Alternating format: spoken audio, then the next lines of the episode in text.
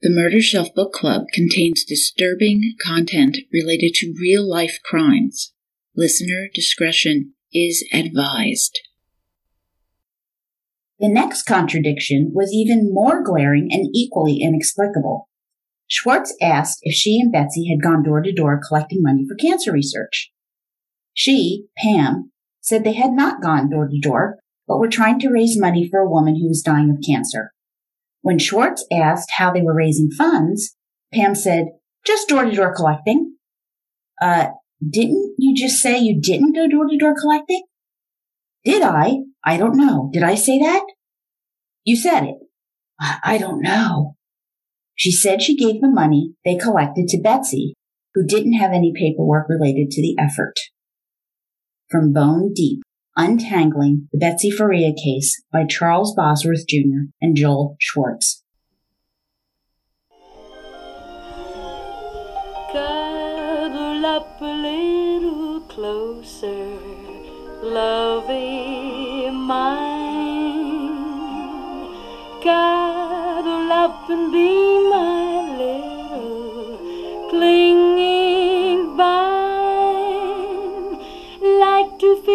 cheeks so rosy, like to make you comfy, cozy, cause I love from head to Welcome to the Murder Shelf Book Club podcast to episode 41, Can't See the Forest Through the Trees, on Bone Deep, Untangling the Twisted True Story of the Betsy Faria Murder Case by Charles Bosworth Jr. and Joel Schwartz. I am your host, Jill, and I have a true crime book club in the greater Philadelphia area.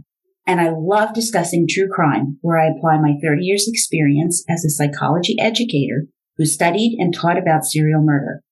Each month, I will discuss a book that I pulled off my murder shelf in the first two episodes. No boring timeline here. I present the story from the author's point of view. In the third episode of this series called Second Cast, I will cast this story in a new light, examining the path not taken, adding the latest updates just to shake things up. I was fortunate enough to interview Russ Faria, Carol McAfee, and Faria cousin Mary Anderson at CrimeCon, which was so amazing. So subscribe so you do not miss this when it comes out. There's so much that I did not know about. CrimeCon was amazing, informative, professional, and utterly exhausting. Thank you, Kenneth and Bell, for all the hard work in making this such a special weekend for us all. I already have my ticket for CrimeCon 2023 in Orlando. Come on, who's going? Let me know. Maybe I can set up a meetup. I ran into so many murder bookies in Las Vegas. It was really overwhelming. We hung out and I really enjoyed meeting you, talking about the books, the cases. What great conversations. I even handed out Murder Shelf Book Club t-shirts for them. So wear them well and enjoy. And a personal thank you to new murder bookie, Shira Brossard LaPointe, who listened to Unsolved, the JonBenét Ramsey trilogy, and was so positive and so complimentary. I want her to know I appreciate the kind words and support. Before we plunge into episode 41, a quick prayer for Britt of the Crime Junkie podcast, who is recovering from a medical emergency, a brain bleed, back a couple weeks ago in early May 2022. This is terribly upsetting news. Ashley Flowers and Britt inspired me to dare to create my own podcast. So I'm thinking of you, Britt, praying for you, and I hope you return to Crime Junkie soon. Okay, murder bookies. If you have not listened to episode 41 on Bone Deep, I suggest you do so before listening to this episode because it'll make a lot more sense.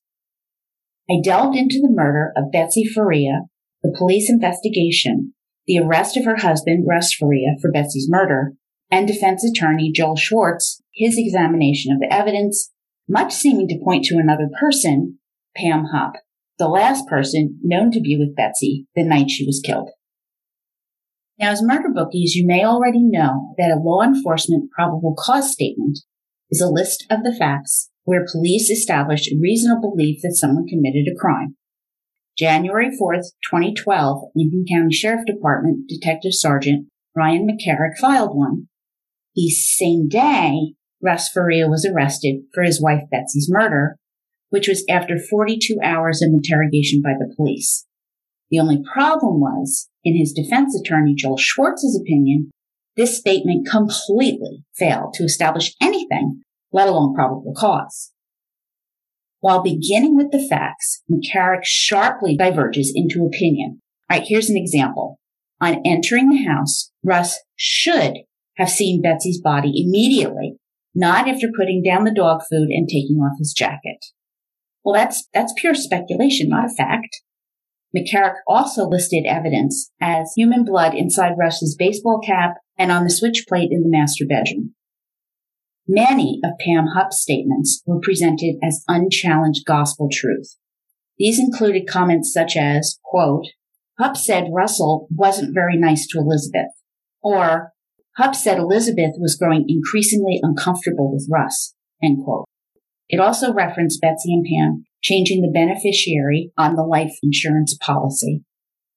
Schwartz believed that the only possibly damaging fact presented was that from the Faria house search was that substance illuminated with luminol might have been blood, with McCarrick stating it as fact, which indicated the cleaning of the quote crime scene on the vinyl floor between the area where Elizabeth was found and on the patio, end quote.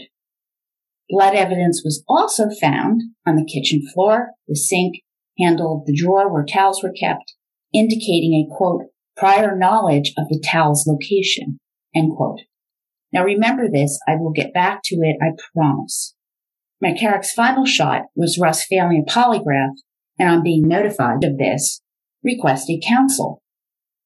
McCarrick's signature agreed that any false statements made by him are punishable by law. There may be some false statements here, guys. Schwartz had the lab results, which found no blood on any of the items listed by McCarrick. No blood, as in zero. None found in the sinks, the shower, drains, pipes, contradicting what they told Russ when he was arrested. No blood on the washcloth or towels either. Stains on a brown towel had DNA that was a mix of Russ and Betsy. And I mean, it's their home. I assume they do use their own towels. Russ's DNA should be on his bathroom towels. And the best news was there was no blood on Russ's clothing. Given the brutality of 55 wounds inflicted in a knife attack, the killer would have to be spattered with Betsy's blood. But Russ was clean, and the palm prints on the patio doors were Russ's. Again, it's his house and the clippings from under Russ's fingernails held only Russ's DNA, no one else's. Now, the DNA. The switch plate in the bedroom was stained with Betsy's DNA, but also from a man who could not be Russ. So who was this man? The only evidence Schwartz knew that he'd actually need to address were the bloody stained slippers. Now he's confident that with no blood anywhere on Russ, what did bloody slippers have to do with Russ? He could really make a convincing argument that someone else had applied Betsy's blood to the slippers and then left them in an obvious place for the police to find, part of framing Russ. All in all, Joel had found nothing that would hurt the defense. He wondered how prosecuting attorney Leah Askey could possibly misread witness statements so badly and let herself be manipulated by Pam Hupp.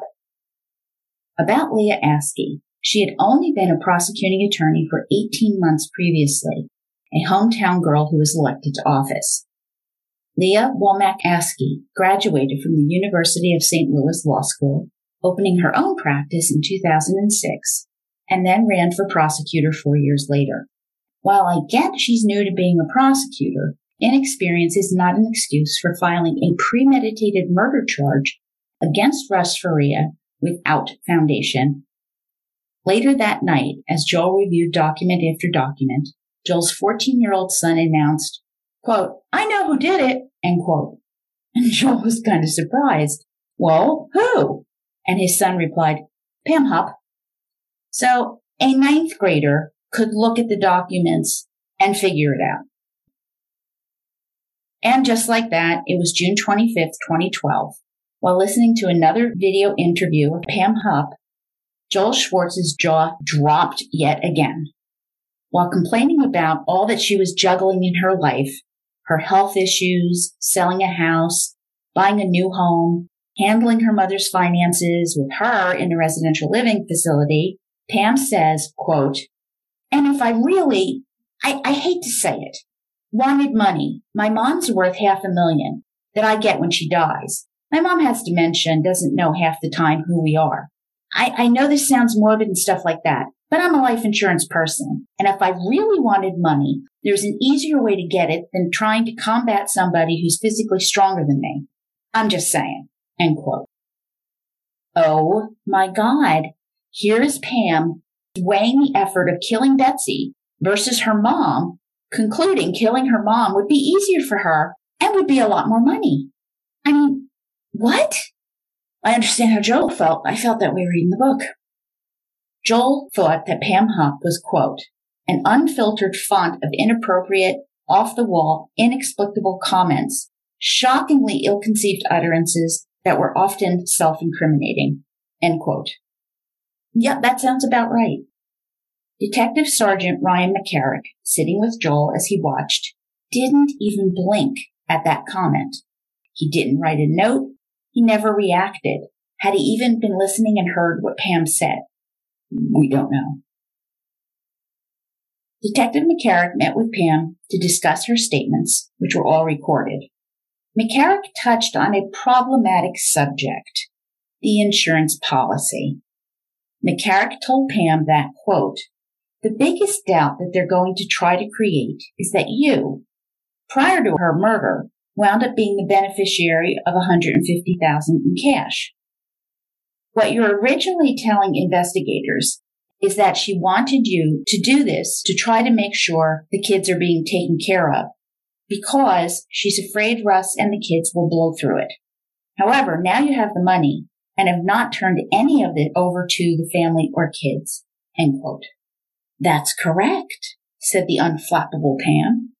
And McCarrick continues, quote, that's a huge problem. I'm not telling you you've got to do that. I'm just telling you it's going to be a huge issue of doubt, end quote. And now Pam rewrote history. Quote, I think if you really look at my wording, it wasn't exactly she wanted me to make sure the girls are taken care of, end quote, as she justifies keeping the money for herself. She rattled off a litany of the girls' problems and issues, and Pam now claimed that Betsy said, quote, do not let them get their hands on it or the family, because the family will give it to them and they'll piss it away, end quote. Pam also glibly dismissed $150,000 as not a lot of money. She hadn't spent a penny of it, not even buying her new house. McCarrick brought up creating a trust for Leah and Mariah, Betsy's daughters, as this would certainly help the prosecution's case if it was set up before the trial, now a month off.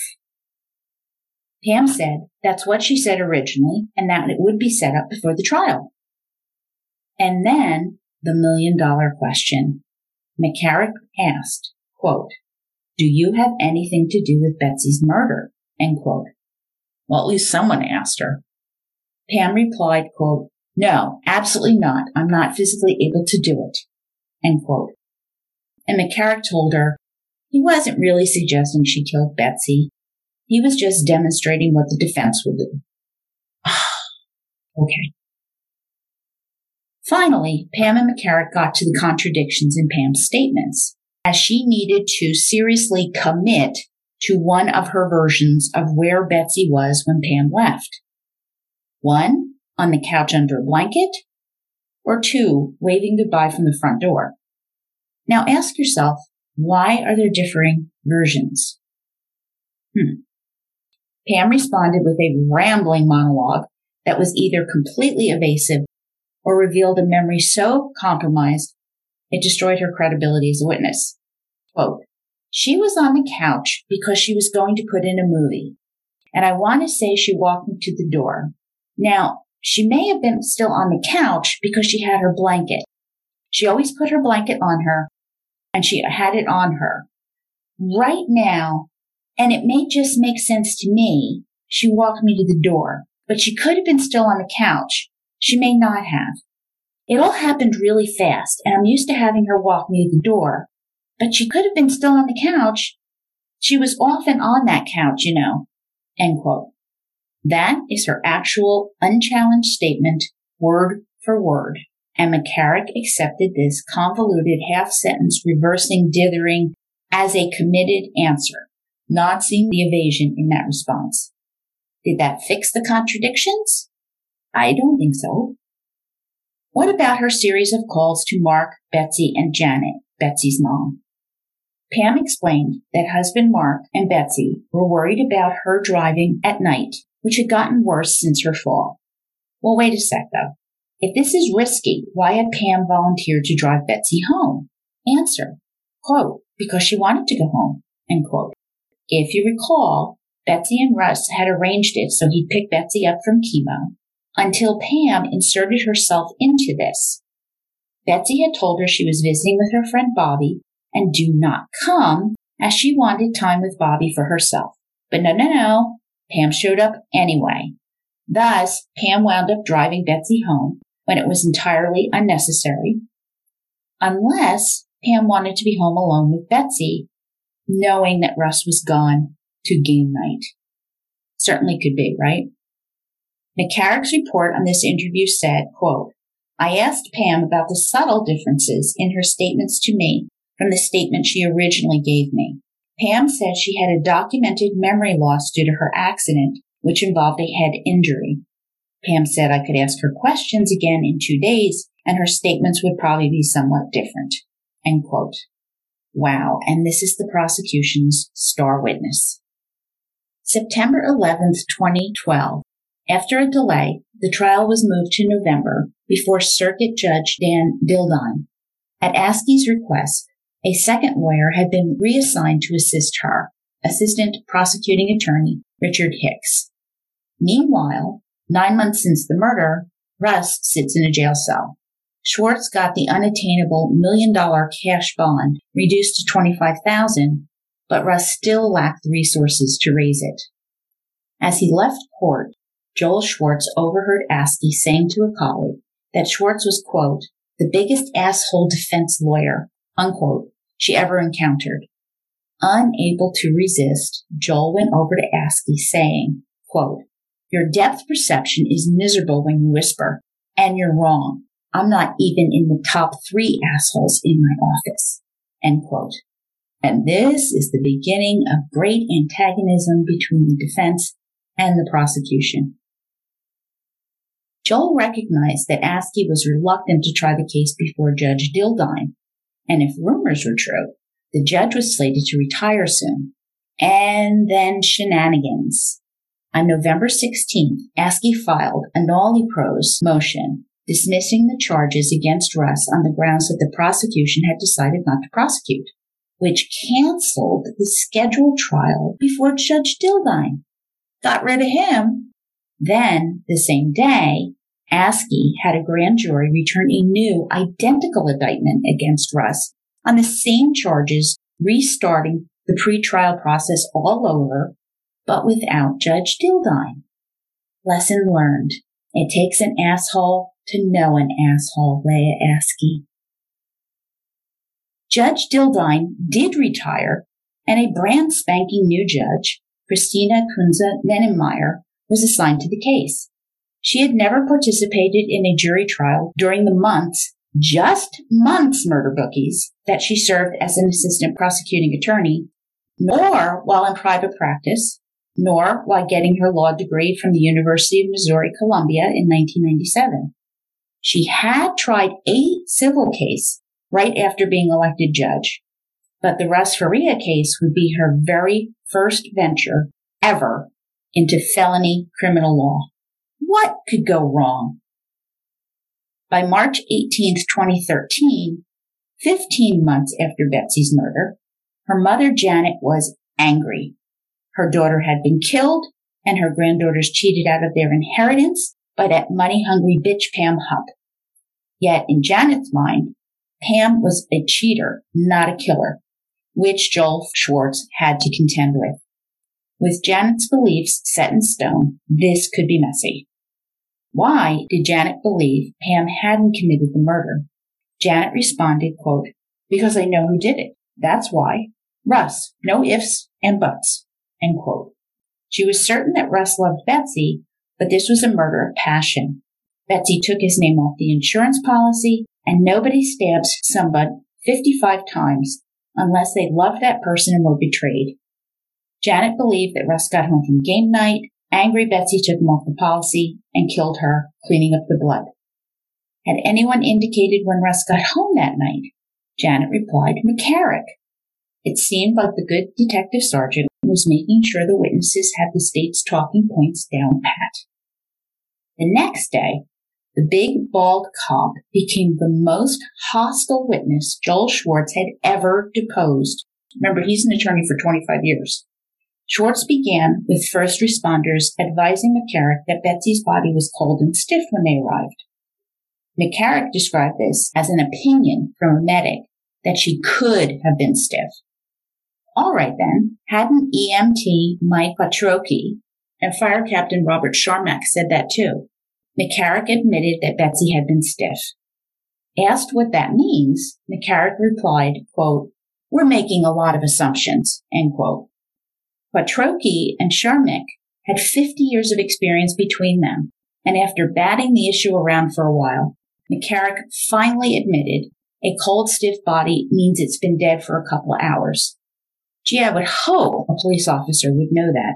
He got there though. He did. He did get there. But McCarrick wouldn't just accept their professional opinions. He didn't know these guys. Schwartz was kind of surprised. Quote, so for you to validate an opinion, you need to know them personally? End quote. McCarrick replied, quote, yeah, if I'm going to validate somebody's opinion, yeah, end quote. Joel pounced. Quote, is Pam Hupp telling you the truth about where she was that night? End quote. Great segue, Joel. How well did McCarrick know Pam Hupp, yet he accepted everything she said as law? Thrown, McCarrick replied, quote, uh, I don't know. I did speak with her personally, and I didn't speak to those other individuals. And based on my opinion of speaking to her, I did not visibly observe any deception. End quote. Uh, what was Pam wearing that night? Joel asked. McCarrick had no idea. Did he believe Pam's statement that she left Betsy's 20 or 30 minutes after she called her husband at 7.04 p.m.? Quote, my opinion doesn't matter, sir, end quote. But wait, McCarrick filed that probable cause statement that triggered Russ's arrest. Well, yes, it was based on what McCarrick knew at the time. So Schwartz asked if much of the information in the probable cause statement was now known to be incorrect. Dodging, McCarrick said he had no reason to believe Russ's gaming buddies were lying, and Russ was at Mike Corbin's and left at 9 p.m. Okay, significant admission. How could Russ be home to kill Betsy at 7.30 if he was at game with witnesses from 6 to 9 p.m.? Now, a logical person would conclude that Russ couldn't have done that, but that's not what happened.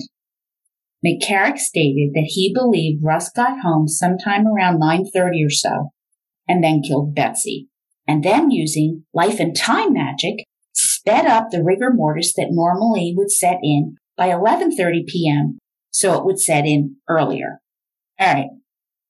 McCarrick knew Betsy hadn't answered incoming phone calls from 7.20 to 7.30 p.m., but he wouldn't admit that she was likely to have been struggling or dead at that point. So frustrating. McCarrick insisted the charges against Russ were based on 105 leads and six months of police work. Yeah, but with confirmation bias and groupthink going on the whole time, McCarrick. Joel did get McCarrick to admit that some facts McCarrick cited in the probable cause statement came from a single source, Pam Hupp. For example, Russ putting a pillow over Betsy's face and Betsy writing a letter to Pam, a letter that had never been found. That Pam was the only beneficiary, receiving $150,000 from changes in a life insurance policy made only four days before the murder and that Pam was the only one home alone with Betsy two hours before she was confirmed dead seemed to be unbelievably irrelevant to McCarrick. Schwartz asked if Pam's husband confirmed what time his wife arrived home.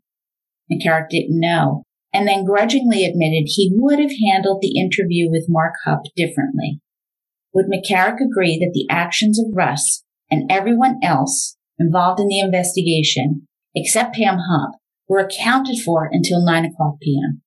Yes, McCarrick agreed. Now Schwartz called McCarrick out for strongly suggesting that Pam set up the trust fund for Betsy's daughter before the trial, which may be official misconduct. Nay. McCarrick said he'd asked her three or four times to open the trust just before the then scheduled trial in July. Why? Why had he done that? Now I'm paraphrasing McCarrick when he explains that it was what the family wanted so they'd have peace of mind. When asked if it wasn't because he thought it would strengthen the state's case, McCarrick agreed, saying, quote, Oh, I'm sure it'll look better for us. Yeah, absolutely. End quote. Did McCarrick know that Pam had been fired from two insurance jobs for forging signatures? No, he did not. Then McCarrick said Russ's story had changed more than anyone else's in the case, listing them. One, Russ reversed the order of two places he had stopped on the way to Mike Corbin's between 5 p.m. and 6 p.m. before the murder took place. And two, Russ said he got home at 9.45 p.m. minutes after he made the 911 call at 9.40 p.m. Three, Russ had said he laid on the floor next to Betsy's body, but got no blood on his clothes. Impossible in McCarrick's way of thinking. And four, Russ failed the polygraph. Side note. All right. There is no documentary evidence that Russ actually took a polygraph. Leah Askey could not find any copy of the test. The audio and camera were not working at the time. Did they fake it? Police can lie to a suspect about polygraph results, but the test has to be turned over to the defense attorney. Failure by the state to disclose a faux test is unconstitutional. So this is an issue. Okay, Russ's story had changed. That's fair. But then this is also fair game. Hadn't Pam Hupp been excused for telling different versions of events due to a brain injury caused by a fall? That was part of her explanation. Had McCarrick reviewed her medical records? No, McCarrick had not. He just believed what Hupp said, even though he didn't know her personally. Inconsistency? Or just tunnel vision? Incompetence? Maybe it's all.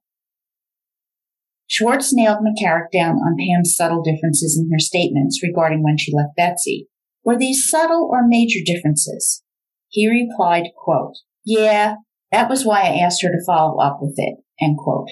But Russ stated that he was home at 945 versus 935 and mixed up two stops he made on the way to Mike Corbin's and this proved he was a guilty man.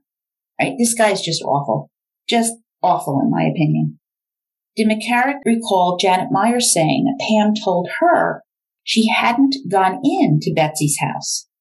No, no, he did not. Schwartz pointed it out in McCarrick's report. Is that a big difference to you that she did versus she did not go in the house?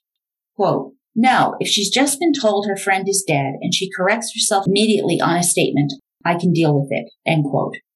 Schwartz commented, quote, so when Russ knows his wife is dead and he's making a statement that night and he got the order of two stores wrong, at least initially, that is a big deal to you, end quote. McCarrick said, quote, when you're being asked what your chain of events was and you're under the gun for murder, yeah, I consider that to be a decent deal, end quote. McCarrick did agree that Russ's correction about the order of his visits to the store had been confirmed by police. I think being a suspect would make one more anxious and more upset and more likely to mix up places where you've been hours before a murder took place. Then the entire deposition fell apart. Schwartz said, quote, Pam Hupp's never been confirmed as to where she was, what she did, and she's not under the gun. And McCarrick interrupted him. Quote, what's your question? End quote. Back and forth a few times, Schwartz finally asked, quote, Pam Hupp's stories as to what she did and where she went have never been confirmed? End quote. McCarrick snarled, quote, we answered that 30 minutes ago, end quote.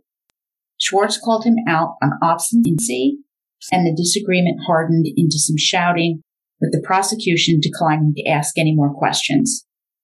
Well, that went well, don't you think? Next up, Pam Hupp. Quote, I did not kill Betsy, end quote, came the unsolicited declaration from Pam. She went on to say that she'd sold life insurance for 12 years, and delving into this, Pam said she sold Mark his life insurance policy, and look, he's still alive. Joel was shocked, and Pam smugly said, quote, I mean, I guess if I wanted a lot of money, I could kill him instead of her, end quote. This was the second time Pam was analyzing the dollar, dollar value in killing someone besides Betsy Faria. Would she take a polygraph? No, no, she didn't want to take one now. Pam also denied sending her doctor a note asking him to say that she couldn't take a polygraph for medical reasons. Now this is just dumb because Joel has a copy of the note that has been verified and that is exactly what Pam had done asked her doctor to send a note excusing her from the polygraph for medical reasons. So why had Betsy left her the money? Pam says, quote, she trusted me. Her family dynamic at the time had a bunch of stuff going on with it that she couldn't trust with the money, end quote. So inheriting the money looks like a motive to me. Why had she driven Betsy home that night? Well, because she asked me to. Incorrect.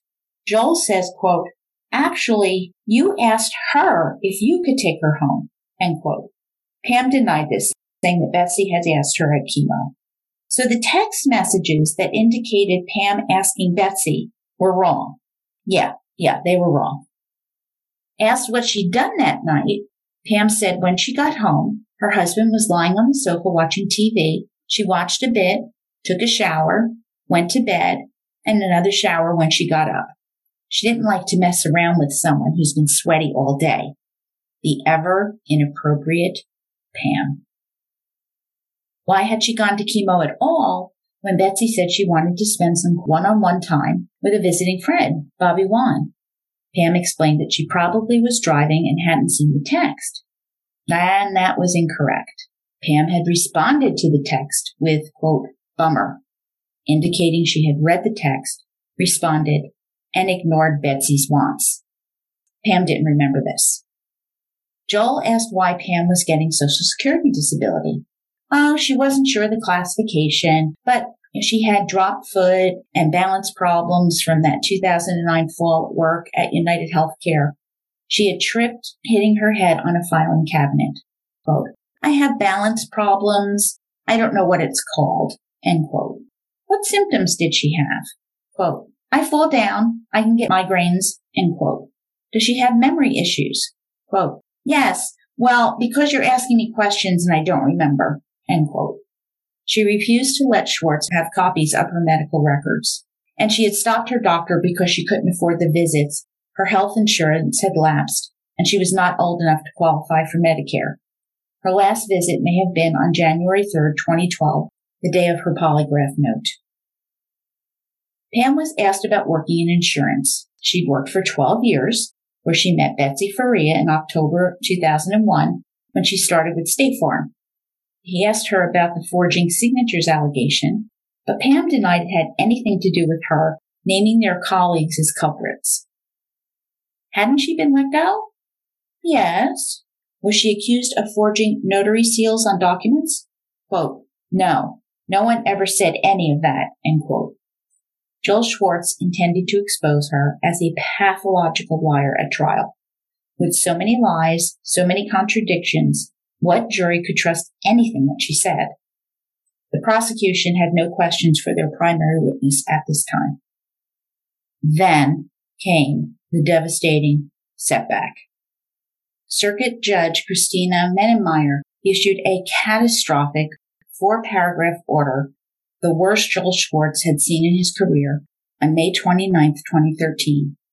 The judge prohibited the defense from arguing, presenting testimony, or evidence implying Pam Hupp may have been Betsy's killer.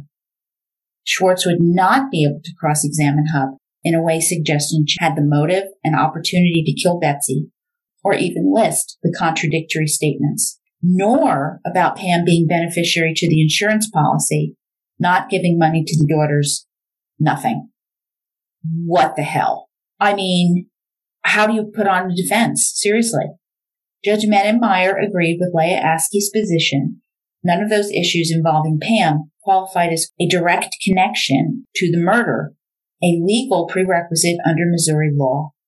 So, for example, Russ's bloody slippers were directly connected. His claim Betsy committed suicide, direct connection. Pam inheriting Betsy's insurance was not directly connected to the murder. Well, only if it was Pam's motive, which was not going to be allowed to be explored. Good grief. The judge's decision was absolutely categorically wrong under the law. And Joel Schwartz just about lost his freaking mind. For there to be direct connection, case law had established that a person with a motive and opportunity to commit a crime had a direct connection. Check box. Those who make inconsistent and contradictory statements have a direct connection. Checkbox. Who was with the victim at or near the time of death had a direct connection. Checkbox. Case law gives the defense the unrestricted right to cross-examine a witness who has any kind of interest in the outcome of the trial, such as keeping $150,000 in life insurance. Checkbox again.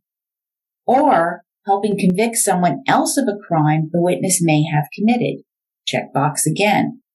All, all these boxes are checked for Pam Hupp. Listen, she has more of a connection than Russ Faria does.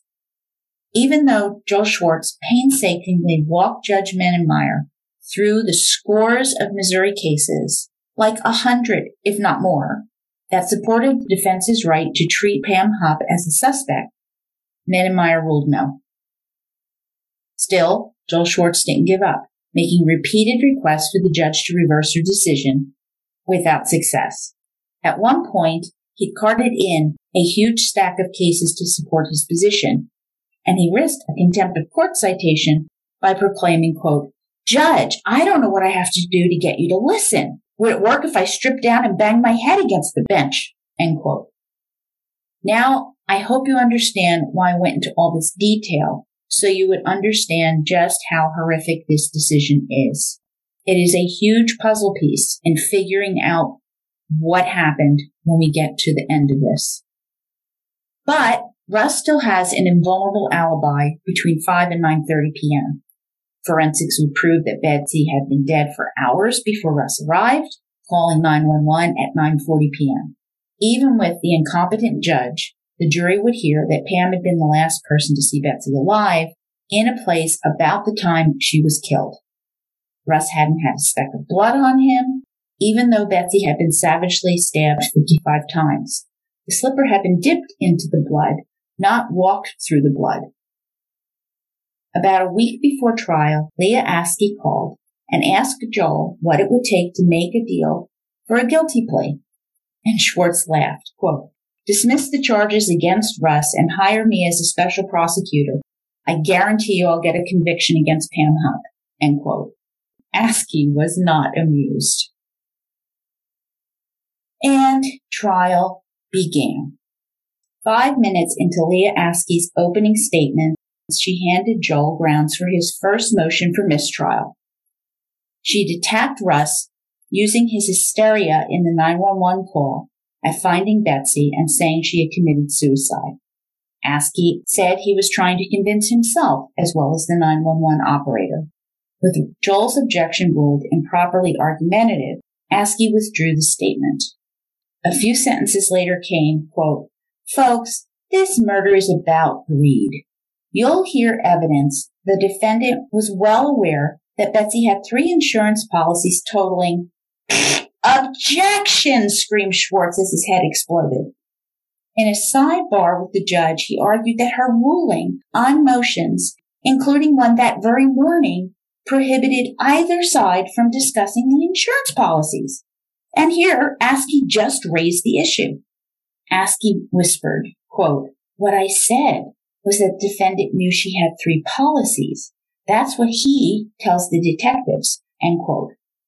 Furious, Schwartz asked for a mistrial. Co-prosecutor Richard Hicks stated, quote, the prosecution has not been prohibited from saying that. That's a black and white motive evidence. Three policies in his name, end quote. Schwartz was completely exasperated and said, quote, the state cannot get into the facts that there was an insurance policy that exists and then keep me from arguing that the policy had been changed, benefiting you know who, end quote. Judge Mennemeyer flipped through her file, noting that only the defense was barred from mentioning the change in beneficiary and arguing that someone else committed the murders. She denied the request for mistrial. I threw the book across the room. I just threw the book across the room. I mean, what else do you do when you're reading this? Askey picked up where she left off and now attacked the game Russ and his friends were playing. Quote, it wasn't poker. It was a role playing game where a band of merry men dressed like hobbits, acting like monks and wizards, smoking pot and drinking beer, end quote. Hold, hold up a second, Leah. No one was dressing like hobbits, nor was anyone drinking alcohol that night, Miss Askey. Yes, they'd smoked a little weed. So Leah lied to the jury. Now she characterizes Russ's text with his friend about what to do when one of them would be absent from game, the to game or not to game issue. Together, they orchestrated a plan to watch a movie. the evil movie watchers. Then Russ called his mother Lucy, saying he wouldn't make dinner. He had errands as the homicidal plan deepened.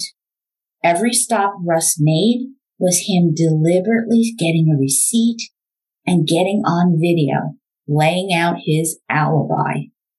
The 911 call exposes Russ's erratic theatrical emotions, wailing, then calmly answering questions. Wow. Leah Askey suggested that there was a dog print on Betsy's pants, that cleaning agents had been used to clean up the floor, and how distraught Russ, wanting to get close to Betsy to see if she was breathing, claimed he'd laid down next to her but emerged without blood on him. Utterly impossible. And Leah knew that the jury would return a guilty verdict. Not impressed by Askey, Joel Schwartz characterized this as a tragedy for the Faria Meyer family, especially for Russ, who had found his wife of 11 years dead, murdered. A typical family that struggles to build a good life they were rocked by a fatal diagnosis of Betsy's cancer in November. Betsy would stay over her mom's to be closer to chemo, and Russ was working and texting with her as usual about mundane things like buying dog food. Russ went to his normal Tuesday game from 6 to 9, a quote, cheap, fun, easy way to enjoy their evening, end quote. But the absence of one player meant they couldn't play the usual Rolemaster, so they decided to watch a movie instead. The big change in Russ's plans wasn't about the movie. Betsy texted Russ that Pam Hupp would drive her home, so Russ didn't have to. Heading out after 5 p.m., Russ just happened to be on video at his stops for gas, cigarettes, iced tea. This was not a deliberate calculation. I have to admit, I was thinking about this and I have no idea which of my stores or gas stations have cameras or even where they are. I've just never really thought about it. And maybe I should have as a murder bookie, but I, I didn't. I don't know. I don't know what to tell you. The videos from the shops show Russ wearing the same clothes that he wore when the police seized them for testing. Four people would testify that Russ was at Mike Corbin's from 6 to 9 p.m. continuously the whole time. Cell phone tower records would confirm Russ was exactly the places he claimed. Evidence of the truth. As Schwartz read the text between Betsy and Pam Hupp, Askey objected that it was hearsay. Ridiculous. Schwartz explained that the police had documented Betsy's texts when they examined the phone. No go. The judge agreed with the prosecution it was hearsay and limited Joel from saying that Betsy and Bobbi went to chemo together and uh, unexpected Pam showed up later. Here's another puzzle piece. Just hold on to it. Moving on, Schwartz emphasized how Pam inserted herself into Betsy's evening by going to Janet's house. Pam and Betsy left Janet's around 6:30 p.m. and they called Pam's hubby Mark when they arrived at the Faria home just after 7 p.m.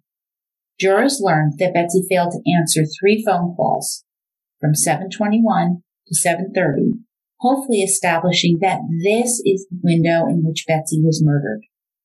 Joel presented the cell phone evidence. Pam told police she made the 727 p.m. call to Betsy when she was almost home, 27 miles or 43 kilometers away.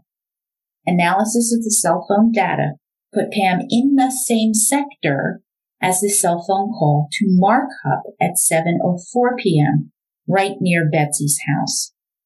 He raised Pam's inconsistencies, changing her story to objection.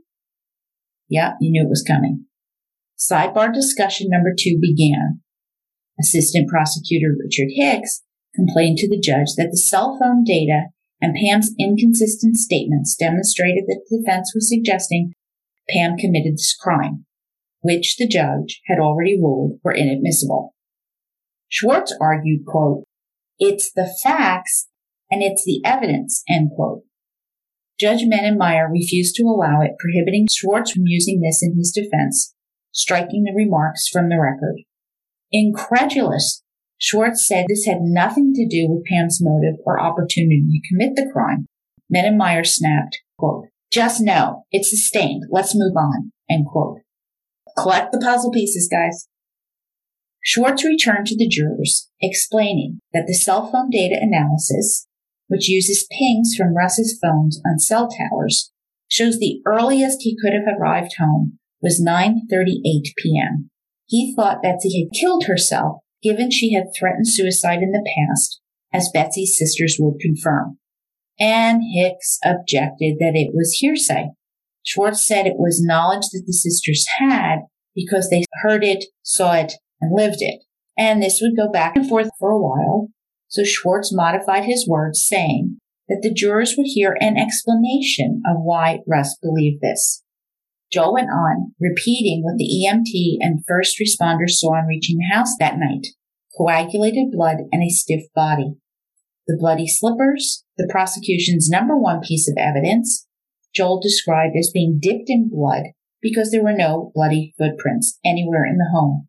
Russ Faria's alibi was airtight with video evidence, receipts, and four witnesses as to his whereabouts when Betsy was killed. Phew. Betsy's daughters, Mariah, now 19, and Leah, 23, both testified for the prosecution that Betsy and Russ's marriage had a lot of bickering and fighting, punctuated by Russ cursing at Betsy. When asked if fear of Russ was a reason that Mariah chose to live with her grandma, she cried and trembled so badly she was given a glass of water. Leah acted similarly when asked to be more specific about the words Russ chose. Quote, the C word, end quote, replied Leah. When Askey asked Leah to tell the story of Russ and her dog, Schwartz objected. Judge Mennemeyer already ruled that no past bad acts of Russ could be presented, and this dog story was not shared with the defense as discovery demands. The judge deferred ruling until she could research the situation using the Missouri rules of evidence. And I really hope she has spent a lot of time reviewing the Missouri rules of evidence because this is a debacle.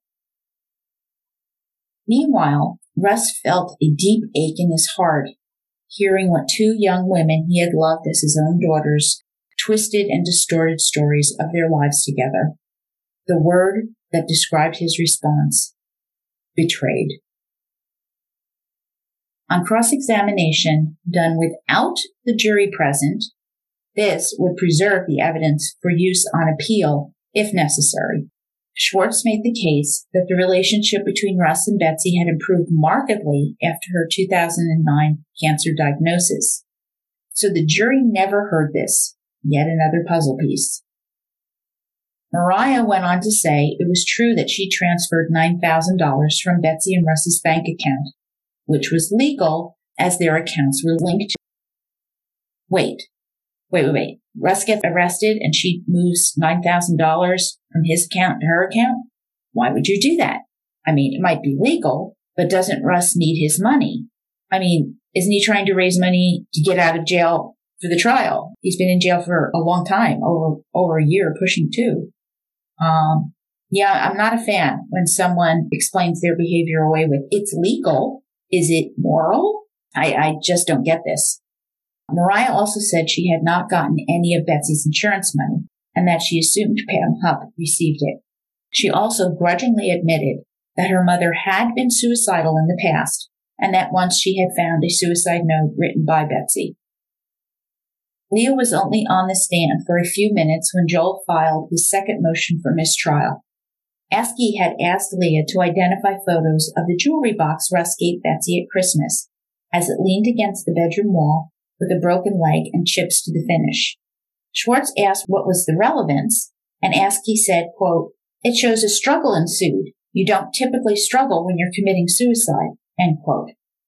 Angrily, Schwartz spoke to Mennemeyer again that the prosecution was distorting Russ's suicide remarks and implying he lied to police, asking for them to be stricken from the record and for a mistrial.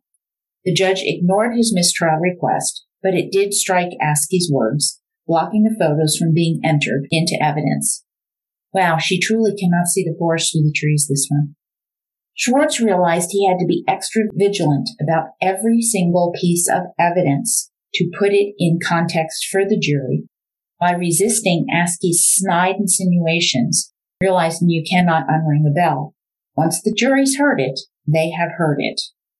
On cross, Joel pointed out Leah had gotten Betsy to promise to answer her phone when Leah would call her from Cellular One. The three calls from Leah to her mom went unanswered from 721, 726, and 730 that Tuesday evening. Why hadn't Betsy answered her phone? She promised to, but she didn't. Askey called Betsy's sisters, Pamela and Mary, and asked them about Russ's poor treatment of Betsy in the past. On Christmas, Pamela said Betsy, quote, seemed tired and just not herself, end quote, which is very different from everyone's account taken immediately after Betsy's murder that she was so positive and upbeat. Mary's testimony was harsher than Pamela's, recounting a night six or seven years earlier when Russ and Betsy were arguing and the police were called. When asked if Russ and Betsy had gotten along better after her cancer diagnosis, Mary replied, quote, for a spell, end quote. Russ's mom, Lucy Faria, was called to the stand to cast doubt on Russ's game night alibi. Richard Hicks, adopting a friendly persona, asked if Russ called her and said he couldn't make their usual Tuesday night dinner. Yes, he had called and said he had some errands to run. So how often did this happen? Well, Lucy said, quote, Oh, I'd say at least maybe twice a month, end quote. So it was not that unusual that Russ canceled like half the time. Okay, here we go. Then Pam Hupp, Betsy's friend, came to the stand. Pam made sure the jury knew that she was disabled, having lost some discs with a plate in her neck. Oh, well, that was new. I thought we had balance issues and some memory issues, not cervical issues. Pam reviewed her friendship with Betsy, blooming at the insurance company. Richard Hicks and Pam revisited the horror show of Betsy and Russ's marriage. He was degrading and made Pam uncomfortable. Why had Pam gone to chemo when Betsy had asked her not to go? Quote, Selfishly, I went there to spend time with her, end quote, and then drove her home. Arriving at Betsy's, they called husband Mark Hupp, leaving a voicemail. After chatting in the car, they went into the house with Betsy taking their dog, Cicely, outside. They were talking about Christmas, girl stuff, and they went into the bedroom. All in all, Pam testified she was there for 20, 30 minutes. Betsy wanted her to stay until Russ got home, but Pam didn't want to be there. She left, but was concerned that Betsy was annoyed with her, and she called her, but got no answer. Joel immediately zeroed in on her contradictions, questioning why she was so insistent on driving Betsy creating five separate trips back and forth between Betsy's mother to the cancer center, back home, back to the mother's again, then to Betsy's, and then back to the Hupp house. All when Betsy didn't need a ride. Pam said, quote, Yes, because she asked if I could just take her and then she would tell Russ, end quote. Schwartz put Pam squarely at the house with Betsy about the time of the murder. She agreed she'd called Mark at 7.04 p.m. from her car and agreed that at 7.24 was about the time she left. Had she told the police that she called Betsy to tell her she was home? Yes, Pam had. Mixing it up a bit, Schwartz asked, had she told police she didn't go in the house initially? Correct. And then you changed it and told them that you had gone inside and you'd been in this room and that, including the bedroom. Yes. But Pam said she didn't recall telling Janet Myers that she hadn't gone into the house. Did she tell police she called Betsy when she got home? Quote, that's not what I said. Are you certain? No. She's not. Richard Hicks asked for a sidebar, objecting to questioning that could lead to the suggestion Pam Hupp was the killer. Schwartz insisted he was allowed to point out prior and inconsistent statements, and Joel wound up narrowing his questions to fit within the judge's narrow assessment. Joel read Pam's statement from the transcript. Quote, I called Betsy to tell her I was home, end quote. Pam agreed it was accurate. She also agreed that it was impossible for her to be home at 727, so why had she said that to police? Quote, because that's not exactly what I meant. As we continued the conversation, what I said to them was that when I got out of her neighborhood, because I don't know Troy all that well, I get to the interstate, I give her a call and always says, I'm home, which means I made it home free, end quote. Schwartz hoped the jury would see that for what it was, a failed effort in establishing an alibi, since it was very likely Betsy's death occurred between 7 and 7.20 p.m. The last time she saw Betsy, she was sitting on the sofa with a blanket watching TV, right? Joel asked. She was going to get cuddled up to watch a movie on the couch with her blanket, answered Pam. What did you tell police two days later when you talked with Detective Kaiser? I don't remember. Isn't it true you told her the last place you saw Betsy was at the front door waving? I don't remember. Joel hoped the jury caught the inconsistencies, the lying that had occurred, and asked themselves why all of that would be necessary. Why? Oh, towards the end of your interview, did you ask them, what time did this happen this morning? End quote. I don't remember. This exchange referred to the phone call Pam made to her brother during the interview when she had said to him, quote, My friend, something happened to her last night and I have two police officers here asking me questions, end quote. Uh, do you recall that? Schwartz asked. Pam did. She actually remembered this one. Joel asked, so, quote, why did you ask them, did this happen this morning? End quote. Pam says, quote, if I did, I just found out my good friend had been killed. Obviously, I did just say it. I have a little memory problem. I'm 55 and going through menopause, and it's been two years. I can't tell you every minute of what I've said about anything, honestly. End quote. Huh. Oh, well, that's convenient. Wait, didn't she say that describing her disability was balance related? Pam replied, yes, it was. Is the memory problem why Pam told police she didn't go inside? Is the memory problem why Pam told police she called Betsy when she got home? Quote, no, no, end quote. Oh, so it's not a memory problem. Or is it a memory problem? Or does anything Pam Hupp says ever make sense? Pam agreed that Betsy had shown her the jewelry chest with the broken leg in the bedroom, where the bloody slippers and handprint were found. Bazinga! This pointed out to the jury that the broken leg did not stem from a struggle later that night. It was already broken before Russ got home. On redirect, Richard Hicks asked Pam if she, quote, lied to police when she said she didn't go into the house and later she said she did, end quote. Pam replied, quote, never. I told them every room I was in and what we talked about. I was very upfront, end quote. And given the judge ordered restrictions on Pam's testimony, it was over. But Joel kept trying to get Judge Mennemeyer to allow questioning on life insurance in front of the jury. She never agreed. Asked about Betsy's insurance policy, Pam agreed Betsy had made her beneficiary, but surprise, denied knowing who the beneficiary was before, which makes no sense. They went over why Betsy was changing the beneficiary. Quote, she just wanted to change it to me. She didn't want whoever was on it. And we talked about Russ, and I assume it was Russ on it.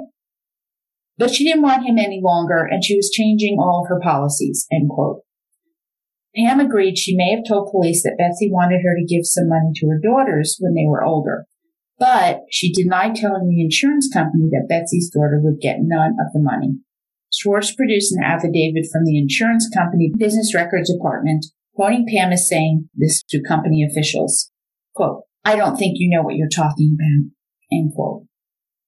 On redirect, Hicks asked Pam who brought up the insurance policy to the police. Quote, I did. They didn't know anything about it. End quote. Pam went on to explain how she set up the trust, spending $1,400 and then depositing 100,000 in it for the girls, and 50,000 went to a friend of hers with breast cancer with a 12 year old daughter. Schwartz didn't argue it, but he knew the trust had literally been set up last week, right before the trial began. Pam Hupp is not altruistic. Her testimony wrapped up, and the jury would never hear about the evidence that potentially would incriminate Pam Hupp. Now there's one guy in the audience listening to all of this, and he could not believe that Pam Hupp, being Betsy's beneficiary, just days before the murder, was being kept from the jury. This was Chris Hayes from Fox 2. I went back and I read all of his reports on the case, and he is a virtual encyclopedia on the Faria case. And there are links to a number of Chris Hayes stories on my blog at www.murdershelfbookclub.com. Hayes was thinking, what the hell's going on here? Asking Joel Schwartz he directed Chris Hayes to the judge's decisions prohibiting the defense from presenting what appeared to be vital evidence in a murder case. Hayes was now invested in this case. The 911 call came up next. Both sides of the trial agreed that the actual 911 operator didn't need to testify, but her supervisor could. But when supervisor Margie Harrell began to testify, defense attorney Nate Swanson saw it running right into the ditch. Speaking to the judge in a sidebar, Swanson objected to Supervisor Harrell, who had not taken the call herself, speaking about Russ's demeanor. She had no knowledge of Russ's demeanor. Hicks argued that with 16 years experience, it was proper for Harrell to describe her observations. But she didn't have any observations. She didn't take the call. The judge agreed, though, and overruled Swanson's objection. Another puzzle piece. Askey asked Harrell if she believed Russ was hysterical. Swanson objected, and the judge overruled him again. Harrell thought that, at first, yes, but normally it's tough to derive information from a caller trying to get him or her to breathe, calm down, focus. In this case, Russ was hysterical, but you'd ask a question and he'd answer and the hysteria stopped. Then the question would be answered and then he would resume hysteria. Askey played the 911 recording for the jurors with the transcript projected on the wall for all to read. Russ looked down as he listened to his own raw emotion, reliving finding Betsy, the shock, shattered, the horror all engulfing him. Joel had warned Russ not to be emotional in front of the jury, so he just remained stoic, staring at the floor. But Russ had to listen to the 911 call at CrimeCon too, and I just cringed for him. That had to have been a tough one. Swanson cross-examined Harrell, asking what the protocol was for dealing with hysterical callers. Well, the goal is to calm the caller by asking questions and requesting them to breathe. Well, since that was exactly what had occurred during the call, why had Harrell labeled it as odd? Quote, I said it was odd in reference to hysteria when you're talking to someone trying to get them to calm down to be able to get good information, end quote. Swanson asked, quote, but that's what your training requires you to do, right? Quote, well, yes, that was what the training required them to do, end quote. Quote, that's what the dispatch person did, end quote. And Harrell agreed, yes. So what exactly was odd or suspicious about a call going like it should? Hmm. Officer Chris Hollingsworth, first on the scene, was then called to the stand. He quickly realized it wasn't a suicide and ushered Russ out of the house to the porch. Fearing he might go into shock in the cold air, he put Russ in his patrol car, and the two men spoke for an hour or so about the Florissant Hazelwood area where they both had grown up. When Bubblehead Road came up, Russ joked that he, quote, used to take women up there and scare the hell out of them, end quote. Askey confirmed, quote, he was laughing, end quote. He characterized Russ as speaking normally, laughing, and jovial. Schwartz began the cross examination by having Hollingsworth repeat all the steps he'd taken to calm the visibly upset Russ. He then asked Hollingsworth how much grieving Russ went through in 2009 after Betsy's cancer diagnosis, with Hollingsworth having no idea, which triggered another round of objections with the defense losing. Schwartz switched topics getting Hollingsworth to admit that if he came into Betsy's home and was looking to the left at the garage door, he could not see Betsy's body on the floor on the right in the living room. That was a win. Lead medic Mike Quattrotrochi told the jury that Betsy Faria's body was cold and stiff and her blood was dried when he was in the home when cross-examined by Nate Swanson.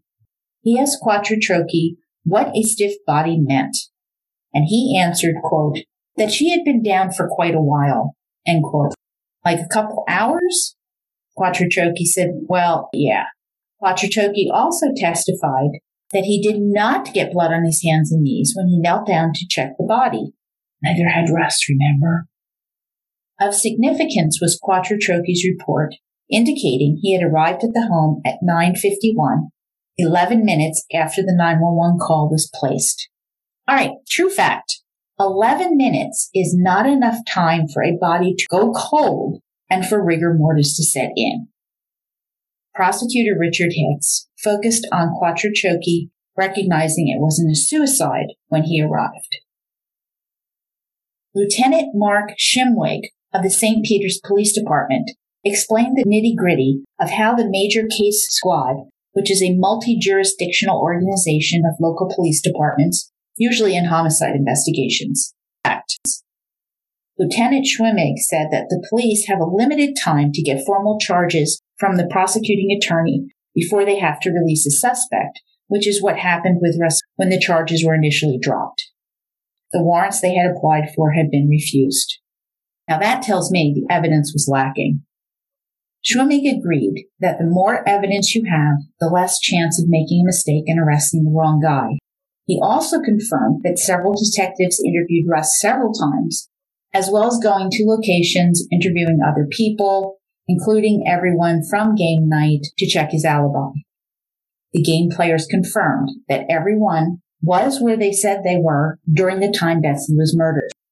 Schwartz asked why Pam Hupp's location and clothing were not similarly investigated and confirmed objection from Hicks, and the judge agreed one prejudicial decision after another with no end in sight. Another puzzle piece drops. And then Joel was filing his third motion for mistrial. Asked Schwimig if the game players had taken polygraphs. Well, no, they had not. Askey wanted it on the record that these witnesses refused polygraphs. Objection! Schwartz argued that they were never formally asked to take polygraphs and polygraphs were inadmissible in court.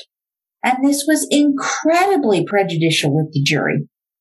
If they wanted to go down the refusal to take a polygraph path, Joel would recall Pam Hupp. Recall, Pam Hupp got the doctor's note to say she couldn't take the polygraph, although it was later revealed that there was absolutely no medical reason that she could not. So if you think a lot of BS is going on here, this will be the piece de resistance. Hicks now argues that, quote, Pam Hupp couldn't be asked about not taking a polygraph because case law said that except for the defendant, refusal by a witness to take a polygraph could not be used to impeach the witness. End quote. What? Did Askey just try to do this exact same thing to the four gaming friends to impeach them for not taking the polygraph? She did. The hypocrisy is astounding. Hicks is saying it is appropriate, which is not, to ask some witnesses about refusing a polygraph, but not Pam Hupp, his witness. Askey said she'd withdraw the question. But not good enough, said Schwartz. He wanted a mistrial. Mennemeyer instructed the jury to disregard the last question and deny the request for mistrial. What a travesty!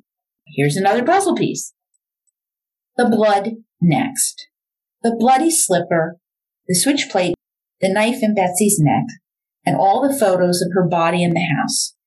Crime scene technician Amy Pratt from the St. Charles County Sheriff's Department testified that she and other techs spent about six to eight hours collecting evidence.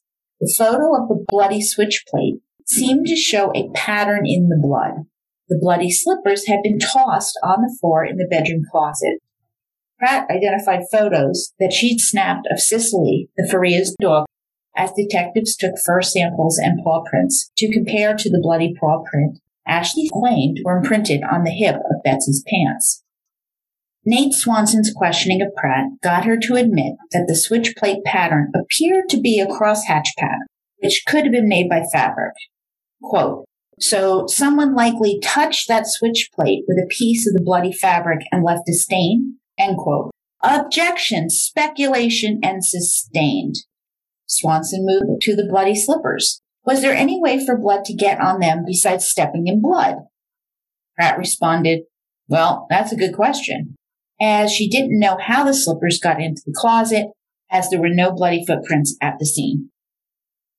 Swanson had Pratt read directly from the Blue Star lab test results, which concluded that no blood was found. And this triggered another objection from Askey who challenged this based on who could and couldn't state what the test results were. What? Swanson argued that Judge Mennemeyer had already prohibited the state from saying a positive reaction from the test on the kitchen floor indicated that there could have been blood there.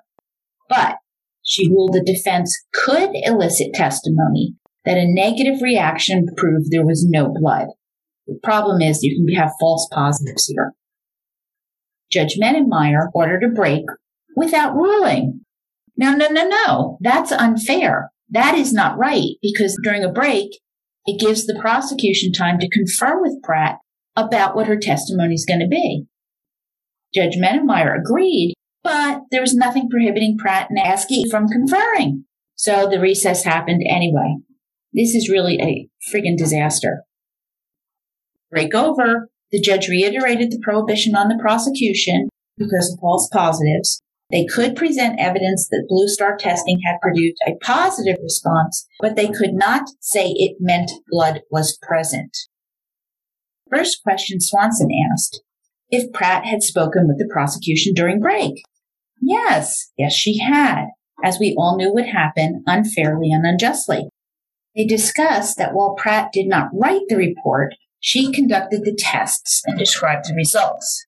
Swanson asked if the alleged paw print showed no sign of reaction. It did react, announced Pratt. Swanson was not happy, responding, quote, That's not what the report says, end quote. Pratt now said, and I am quoting from Bone Deep, quote, the negative results meant that they had not been able to enhance the image they believed was a paw print. It did not mean there was no reaction to the test for blood. She doesn't know if there was blood because that would have been determined by a different test. End quote. Well, that was a new twist. Swanson now pushed harder and got an uncomfortable Pratt to agree to one, that she did not know if the alleged paw print mark was blood. Two, did not know how old it was. Three, did not have a clue how it had gotten on Betsy's pants. And four, they weren't sure it was a paw print.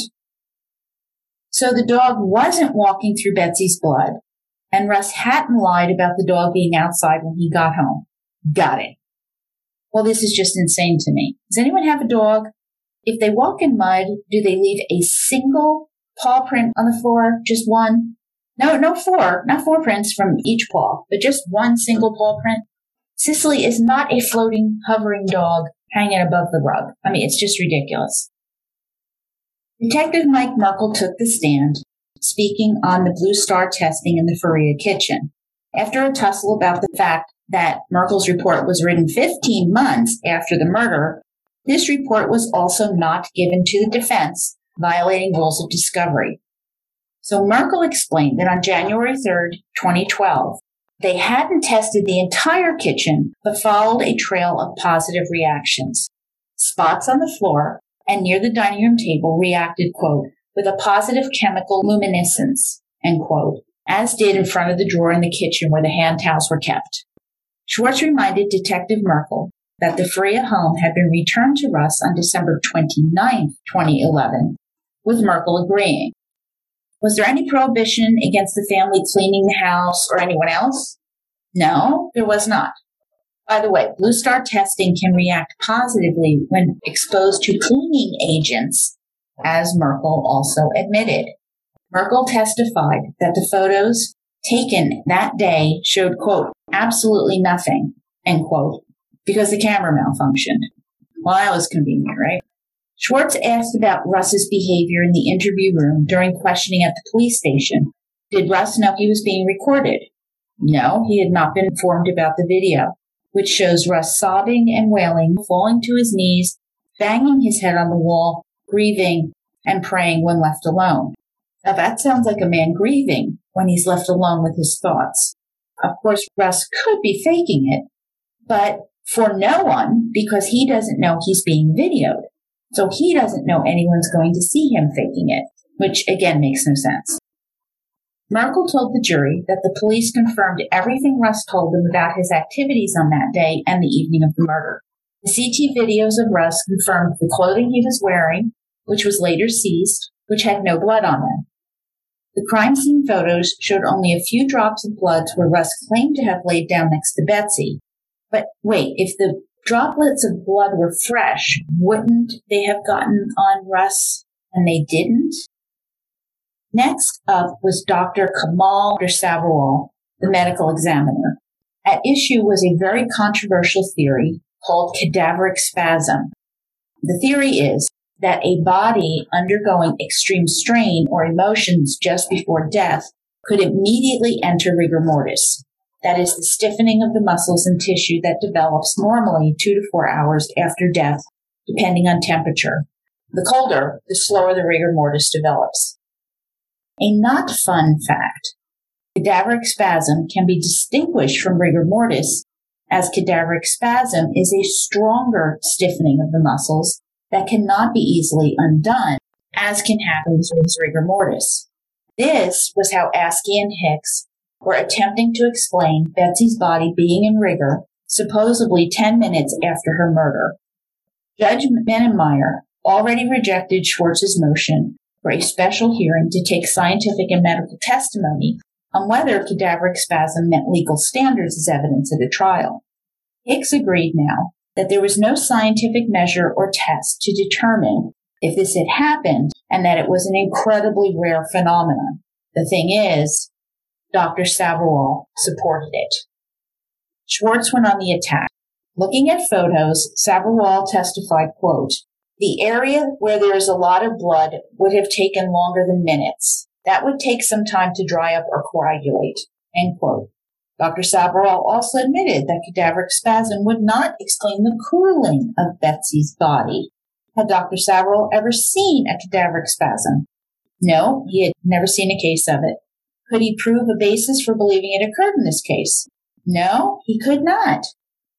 Given the 55 wounds to Betsy, would there be more blood evidence at the scene? Dr. Sabharwal agreed that there would be more blood and someone stabbing her would have blood on him or her. Major Ray Floyd of the Troy Police Department testified in a manner that made it appear Russ was adamant that Betsy had committed suicide. And Russ had acknowledged that he'd received 300 to $400,000 from Betsy's life insurance policies making it sound as if Russ hadn't offered up this information trying to help the investigation. Major Floyd also said Russ told him that Betsy's friend, Pam Hupp, was a nice lady. Countering in his cross, Schwartz began to apply context to Floyd's statements. Had Russ said he thought how Betsy died was not the typical way people commit suicide? And had he hoped that she had not taken her own life? Floyd admitted that yes, this was true. Joel delved into the length of Russ's interview. How long had Russ been up when Floyd spoke to him? 36 hours. Next up was insurance agent Lee Lester, who testified that Russ called him four days after Betsy's death about collecting the insurance money. The prosecution believed this went to greed as Russ's motive, but Schwartz had Lester reveal that Russ wanted money to pay for his wife's funeral and only called at the suggestion of the funeral director. Lester said Russ also seemed genuinely surprised that this would be delayed due to the investigation. That is, him getting insurance money. The cell tower evidence. An analysis of Russ's cell phone calls showed two calls between 5 and 9 p.m. on December 27, 2011. The outgoing call was at 5:22 p.m. to Russ's mom. The incoming call at 8:57 p.m. from Betsy's mother Janet, which went to voicemail. According to the major case squad technical operation group captain, Michael Lang, Russ had listened to Janet Meyer's voicemail. Challenging this, Swanson asked if Janet's calls to Russ's phone would have still been connected to voicemail for another 30 seconds. Reversing himself, Lang said, quote, it could be a call to voicemail. It just wouldn't be able to retrieve the voicemail yet, end quote. So there's no evidence then that Russ ever listened to the message from Janet Meyer. Lang said no, directly contradicting his testimony moments earlier. Did the jury pick up on this? Wait and see. Swanson also read the 3:46 p.m. text exchange between Russ and Betsy, with Betsy telling Russ, quote, "She offered and I accepted," end quote, referring to Pam Hupp driving her home, which contradicted Pam's earlier testimony. Now, everyone loves a trial with DNA. So the jury did learn that the DNA found on Russ's slippers was his. I have to tell you for the record, just to be open here, I have my DNA on my slippers too. I know, we're shocked. But there was a 1 in 178 quadrillion shot that the blood on the slippers was Betsy's. Daniel Faunenschock, the crime scene lab DNA tech, described the blood on the slippers as droplets, not smears or transfers. Faunenschock was asked how old the blood was on the slippers. He didn't know. Did he know how it got there? He didn't know. DNA material from Betsy's finger clippings were mostly Betsy's, with an allele that is a small particle of DNA that wasn't from Russ, but was too small to identify who it belonged to. It could be an unknown person's, it also could have gotten there from normal daily interactions. The rape kit, which is always processed in cases such as this, showed Betsy and Russ had had sex based on the eight sperms that were in Betsy's vagina that the lab yielded. This matched Russ's statement that they had had sex on Sunday night. And the state rested. And that concludes episode 41, Can't See the Forest Through the Trees on Bone Deep, untangling the twisted true story of the tragic Betsy Faria murder case by Charles Bosworth Jr. and Joel Schwartz. In the next episode, 42, The Bell Cannot Be Unrung, this is a game changer. Russ Faria's trial continues, with Joel Schwartz pressing onward, trying the case with both arms tied behind his back by the judge. But presenting actual evidence will make a difference, right? when the outrageous trial catches the attention of a fair-minded reporter who cannot make sense of what the jury is denied hearing, the stakes will change immeasurably. Make sure you follow the journey that Russ Faria must take because the twists and turns are simply unbelievable. Just subscribe so that you don't miss any episodes. And Murder Bookies, my next book is American Predator by journalist Maureen Callahan. And this one is frightening. For 14 years, Israel Keyes was one of the most ambitious and terrifying serial killers in modern history and he went unnoticed, totally flying under the radar, literally. Described as a prosecutor as a quote, force of pure evil, end quote, Keyes is a predator who struck all over the United States, where he buries kill kits, cash, weapons, body disposal tools in remote locations across the country. Terrifying, he abducts his victims in broad daylight and kills and disposes of them in mere hours. And then he'd return home to Alaska, resuming his life as a quiet, reliable construction worker devoted to his only daughter. Thank you for listening. Please sign the JonBenét Ramsey petition if you already haven't. It is linked to my blog, but you can find it at www.change.org backslash justice for JBR. It asks the Colorado governor to take the DNA from Boulder PD and to give it to an independent lab to do genetic genealogy. It is time. Also, can you please leave a five star review and buy me a coffee? I am now on Buy Me a Coffee.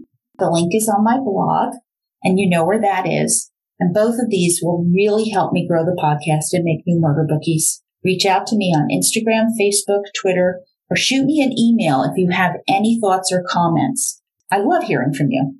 Follow me or subscribe to my show anywhere that you can find podcasts. Let my episodes pop into your feed. And until next time, murder bookies, happy reading. Trust your gut. Source material and snack and drink for Bone Deep Trilogy is found on my blog too. Thanks guys. Be safe. Cuddle up a little closer, lovey mine. Cuddle up and be my